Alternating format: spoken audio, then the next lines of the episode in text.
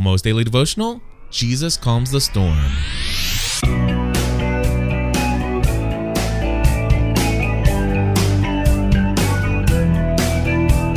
Hello, everybody, and welcome back to another episode of the Almost Daily Devotional. My name is Cliff Ravenscraft, and today I'm joined in the studio with a wonderful, awesome friend of mine, DG Hollums. I love you too. And he's going to talk to me today and talk with us today about Jesus calming the storm. DG, I'm so glad to have you here on Tuesday mornings. It like it, it is something I look forward to each and every week. I do too. I really do. And so since I had not had the opportunity to record my almost daily devotional before you came, I figured why not invite you to join me? I am honored. So here's the situation. I've been doing this pray hyphen as hyphen you hyphen go dot org Yes. daily kind of devotional thought and prayer of the day. Really awesome stuff. I really like it. That's cool. It's got the music in it. It just it makes me all feel fuzzy inside. Not that Christianity is about that and all, but it, I, I get the good and fuzzies and and I feel all good about and tingly about God. So Cool. I like to feel tingly about God. Anyway, um, so what I was doing is I was listening to today's study, and it's about the story of Jesus calming the storm.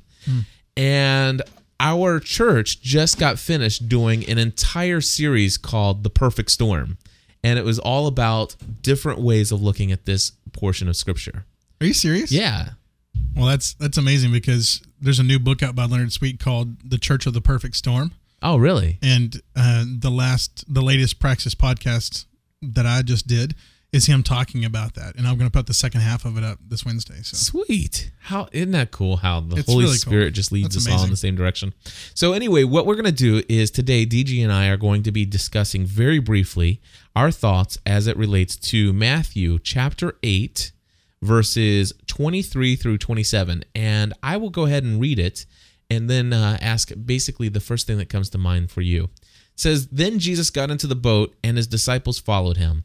Without warning, a furious storm came up on the lake, so that the waves swept over the boat. Jesus was sleeping. The disciples went and woke him, saying, Lord, save us! We're going down.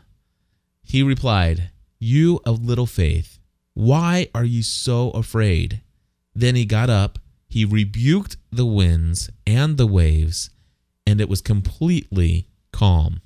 These men were amazed and asked, What kind of man is this that even the winds and the waves obey him? This is an awesome portion of scripture. This this one little spot here really communicates so much.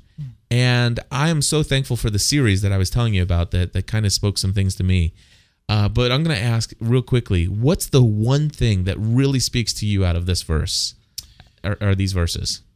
Well, the fact that um, it's it's the same thing that the that the disciples were amazed by, like, holy cow, what kind of man is this? Is this even a man? Because even the winds and the waves obey him, and it just it brought to mind just the sheer unbelievable power of, of, of God and of Christ and uh, and I believe that Christ was divine, so he was a person of the Trinity, and so it blew me away for that to occur, especially with the understanding that um, that in, in in the in the New Testament time period, the ocean and and uh, anything dealing with water that was the place of chaos. I mean, that was basically hell. I mean, when when ca- when Christ cast uh, Legion into the pigs, they went home. They didn't just go off a cliff to die, but they went to the water. They went home. That's the symbolism going on there. So here is a person, and it makes it even more deeper whenever you read, even the winds and the waves obey him. Here is someone that has control over sheer chaos. Even chaos obeys him Right, and uh, and it has that you know basically hell even hell this guy has dominion over hell right. and that's just awesome That is awesome. And I want to say that something that has really spoke to my heart recently is obviously I believe that as of January of this year, for the first time in my life, I really honestly feel confident. I mean, 100% confident and have full faith and understanding that I believe that I am doing and following Christ in the direction where he wants me to be. Like I feel like I am right there with Jesus. He said, "Come get in the boat." And for the first time, I'm like, "Okay, I'm in the boat." You know what I'm saying? Yeah. And then all of a sudden, I started feeling, you know, some storms. There's there are a couple storms that have brewed and and come across, you know, that I've come across through this whole thing. And and there would be cer- certain times in my past where I would say, "Wow, maybe maybe this wasn't the right thing. Well, oh my gosh, what kind of decision did I make? This was stupid and this was foolish of me to make this decision. It doesn't make any logical sense that I would do this as a husband and as a father, that I would take this risk." Yeah. And then I read this that Jesus called his disciples to get in the boat with him. And even though the disciples were with Jesus, following his comma- commands, there were still going to be storms that they would face in life. Hmm. And that spoke something to me. Yeah.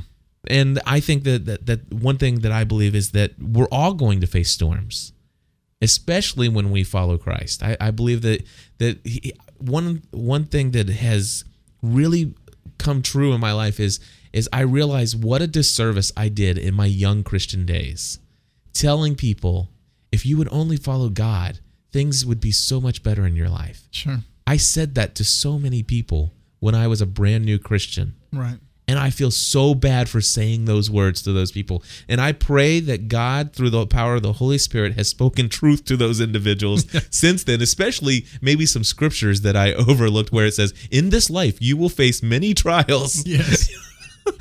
So, oh, dear Yeah. God, forgive me. I tell people all the time, you know, you you serve a crucified God. What in that makes it think that life's going to be easy? Exactly. It, but it makes life livable because, and and I'm not talking just getting through it, but you get to live life with Christ because He will walk with you in the midst of the storms, um, and He appreciates. I think He appreciates the fact that they were dependent on Him. Mhm. You know that He was like, "I'm sleeping, yes, but you know what? You came to me. I'm, Yeah. I'm so thankful that you came to me in the midst of the storm." And uh, and you desire for me to be in relationship with you, and I think that's beautiful. I think that's that's Yeah. awesome. The one, the one thing that I must say as a Christian, and this is where I think faith is still involved in the whole process, um, is that there are some storms in our lives that just are not going to go away. Um, there are there are people who have been diagnosed with terminal illness, you know, cancer or whatnot, and and I don't want to say that you know that all if you just trust in God and you're with Him and you pray to Him, He's going to make it all go away. But what He does do, what what Jesus did do, is He did not take them out of the water, which is the chaos, the symbolism for chaos. Hmm. What did He do?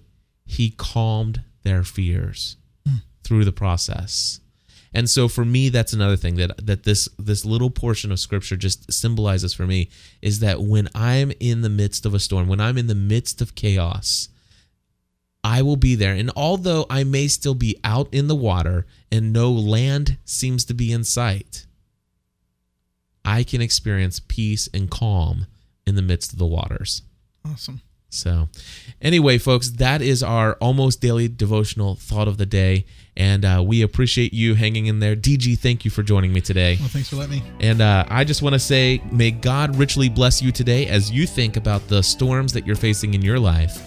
And uh, if you haven't done so already, why not go ahead and uh, go to Jesus and just tell him how you're feeling and, and say, dude, wake up, help me here. That's right. He'll listen and he'll bring calm and peace to your life.